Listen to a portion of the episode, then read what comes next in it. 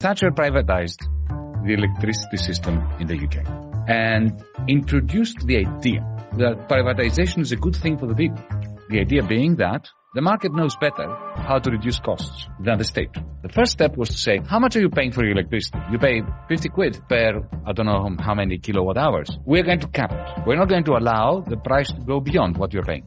And then we're going to privatize and we will allow competition to bring it down. If it brings it down, you gain consumer. If they don't succeed, they are still capped at 50. So you've got nothing to lose. You only have things to gain. That was a very powerful argument. If you add to that the fact that they were giving away shares to the people, who then of course sold them to the oligarchs, it was impossible to stop privatization. Second phase was to say, but who am I as a politician to be deciding the cap of the maximum price? Why should politicians decide that? Let the market do it.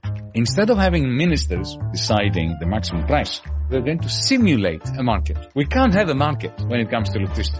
Why can't we have a market when it comes to electricity? If there were, you know, 30, 50 different cables, electrical cables coming into your home. And you could choose which one you're going to take your electricity from. Then there would be a market. Then there would be some kind of competition between different providers. But of course it would be stupid to have 50 grids going through every house and every street in every country. So this one, they simulate the, the market. And how do they do that? They say, okay, we're going to split electricity company in at least three parts. First will be power generation. So each power plant becomes a company or is owned by some company that may own more than one. And these companies compete with one another in the wholesale market to provide the system with a wholesale price. The second part is the network, the grid. That belongs to another company. And then there is the part where electricity leaves the grid to go into your home. And that's where you create electricity providers who compete with one another in the market of buying the electricity from the grid, which has bought it from the producers, and then selling it to consumers. You simulate competition between the producers. They produce the wholesale price.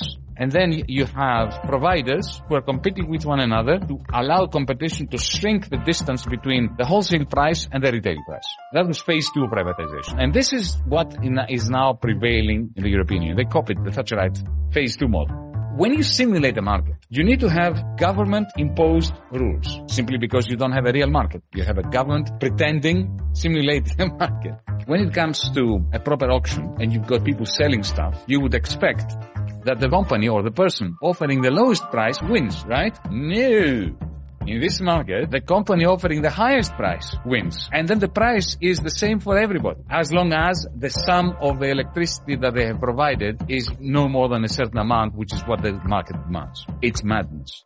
And then supposedly the providers compete with one another to reduce the retail price to that maximum wholesale price. Now, if this sounds complicated. It is because it was intended to be complicated. So the citizens of Europe do not understand that this is a scam against them, even during the good times. Proof of that is that since privatization, the difference between the cost of producing an average kilowatt hour and the retail price has trebled. So don't believe anyone who tells you that the problem has nothing to do with the system. The problem is that the cost of production is going up. Yes, the cost of production is going up because the price of natural gas is going up.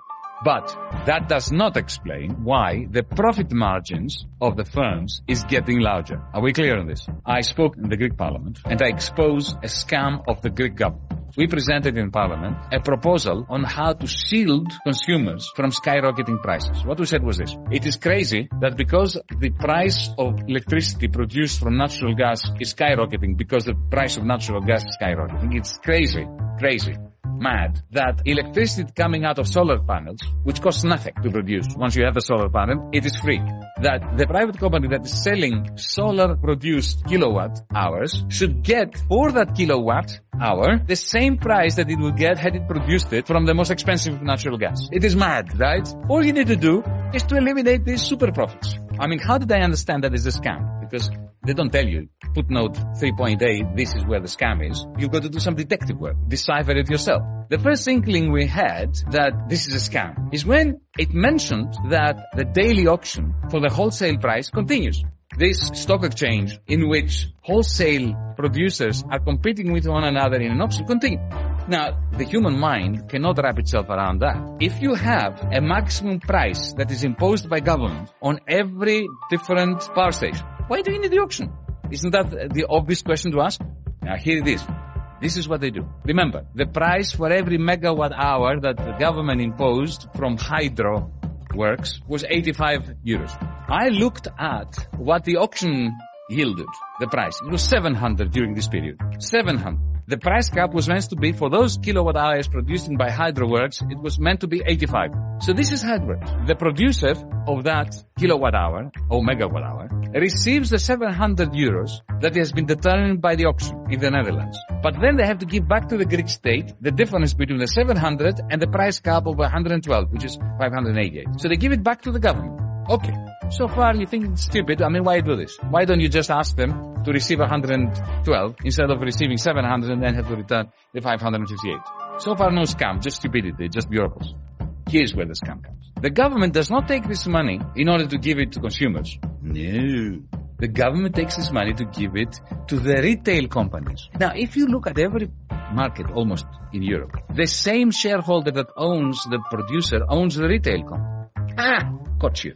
So it is as if I have a company that is producing electricity and I have a company that is a retail company. They let the pseudo auction determine the price at 700. They force me to return to the state from my left pocket, which is my pocket as a producer, 588 euros to the government. And the government puts it in my right pocket. Now, is it any wonder that the consumer feels no relief? No, none, zero, zilch. Then what the government does is, okay, to help you, dear consumer, I'm going to borrow money, the government will borrow money, add it to the government budget to subsidize your electricity bill. In other words, to allow you to give the oligarch the money in my pocket that the government has taken from one pocket and put it in another pocket. Now, if this is not a scam, I do not know what the word scam means. This is the definition of a scam. Why are they doing this? Because complexity is in the interest of the oligarch. They are imposing a price cap. They are subsidizing the public. So the government is doing something. No, the, the government is doing nothing. The government are agents of the oligarchy. They are crooks and they are thieves. This is a clear-cut case of destroying the capacity of the majority of Europeans to make ends meet in the interest of an oligarchy, combining two things. On the one hand, the market fundamentalism of Thatcher that creates the simulated market, which has failed us, with statism. The state borrowing, increasing public debt, so that the state can subsidize the oligarchs, but not the consumers. The only solution to this is the immediate abandonment of the market model, the closure of the auction house in the Netherlands. The first step before you do anything else, we need to have a proper price cap, both at the wholesale level and at the retail level, so that the price that people pay reflects average cost plus a small percentage, a little bit of profit for whoever is running the show. That's number one. That should be DiEM25 policy across Europe. And market fundamentalism. And the delusion of markets. Blow up markets. There can be no market when it comes to electricity because there's only one electricity cable coming out of your wall. And there can be no market. When they try to create, simulate a market with one cable coming out of the wall, they are scamming society. Point number two, we need an energy union, a green energy union. We can no longer sustain this fallacy of the market which allows the German government to have its own plans about the green transition, the Greek government its own plans. Nobody's investing in green hydrogen properly. Nobody's investing in solar panels and windmills that are actually owned by communities. They are doing everything for the oligarchs. The second plank of the DiEM25 policy, I think, should be a socialized green energy union incorporating within the system this network of green energy production and distribution with ownership rights at the municipal level, the regional level, overseen by citizen assemblies, by juries, randomly selected citizens and so on and so forth. And the third thing that we must do, and I know that that sounds controversial, end sanctions on Russian energy. The only people who benefit from the sanctions on Russian gas and oil are the Russian oligarchs and the European oligarchs. It is not helping Ukraine. It is not undermining Putin. It is enriching Putin and his oligarchs and the sanctions that are only in the interest of the united oligarchies of Russia, of Ukraine, of Germany, of Italy, and of Greece.